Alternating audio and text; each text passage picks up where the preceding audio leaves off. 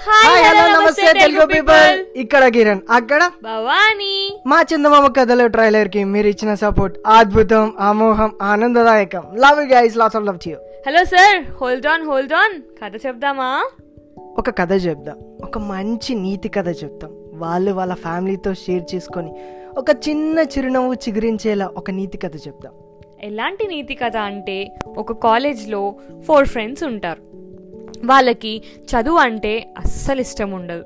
సరిగ్గా ఎగ్జామ్స్కి ముందు రోజు రాత్రి పార్టీకి వెళ్ళి నెక్స్ట్ డే ఎగ్జామ్ రాయకుండా స్ట్రెయిట్గా కాలేజ్ ప్రిన్సిపల్ దగ్గరికి వెళ్ళి సార్ నిన్న రాత్రి ఒక పెళ్ళికి వెళ్ళి రిటర్న్ అవుతుంటే కార్ టైర్ పంక్చర్ అయింది. దాన్ని తోసుకొని తోసుకొని వచ్చేసరికి బాగా లేట్ అయిపోయింది అని ఒక కల్పిత కథ చెప్తారు. అప్పుడు కాలేజ్ ప్రిన్సిపల్ సరే అని ఎగ్జామ్ నెక్స్ట్ వీక్ రాయమని చెప్తారు. వీళ్ళ నలుగురి మోసం కబుర్లతో ఆయనని బోల్తా కొట్టించామని అనుకొని సంబరపడిపోతుంటారు. నెక్స్ట్ వీక్ ఎగ్జామ్కి రెడీ అయి వస్తారు. వీళ్ళ నలుగురిని సపరేట్ క్లాసెస్లో కూర్చోపెట్టి క్వశ్చన్ పేపర్ ఇస్తారు. అందులో ఓన్లీ టూ క్వశ్చన్స్ ఉంటాయి. ఫస్ట్ క్వశ్చన్ నీ పేరేంటి? సెకండ్ క్వశ్చన్ ఏ టైర్ పంక్చర్ అయింది? సో కిరణ్ ఇప్పుడు వీళ్ళ నలుగురు ఏం ఆన్సర్స్ రాశారనుకుంటావు రైట్ ఏ ఆన్సర్స్ రాసారో మాట్లాడుకునే ముందు అసలు ప్రిన్సిపల్ ఇన్నోసెంట్ ప్రిన్సిపల్ అనుకుంటున్నావా?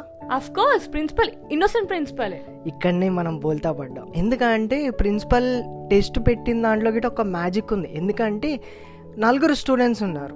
సో ఏ టైర్ పంచర్ అయిందో ఒక టైర్ పంచర్ అయిందన్నారు కాబట్టి ఏ టైర్ పంచర్ అయిందో తెలియదు. సో వీళ్ళు నిజం చెప్తున్నారా అబద్ధం చెప్తున్నారా అని ప్రిన్సిపల్ ఒక గేమ్ వేద్దామని ఒక గేమ్ ప్లాన్ లెక్క ఎగ్జామ్ పెట్టాడు. సో ఈ ఎగ్జామ్ వల్ల వచ్చిన న్యూస్ ఏంటంటే ఒక్కొక్కడు ఒక్కొక్క టైర్ రాసిండు. ఎట్లా రాశారంటే ఒకడేమో ఫ్రంట్ టైర్ అని రాశాడు ఒకడేమో బ్యాక్ టైర్ అని రాశాడు ఒకడేమో బ్యాక్ ఫ్రంట్ టైర్ అని రాశాడు ఒక్కొక్కడు నలుగురు ఒక్కొక్కడు ఒక్కొక్క టైర్ రాశాడు.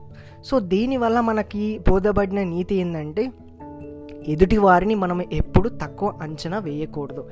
ఎందుకంటే మనం ఎంత తోపు మనకంటే చాలా పెద్ద తోపు అదర్ పర్సన్ ఉంటాడు. సో మనం అదర్ పర్సన్ ఎలా ఉంటాడో దాన్ని బట్టి మనం అతని గురించి ఆలోచించుకొని మనం ఎప్పుడూ నీతిగానే మేలు నీతిగానే మనం నడవాలి. అప్పుడే మనం ధర్మభావంలో ఉన్నట్టు. సో మా ఈ చిన్న నీతి కథ మీకు నచ్చిందని మీ కిరణ్ అంబానీ!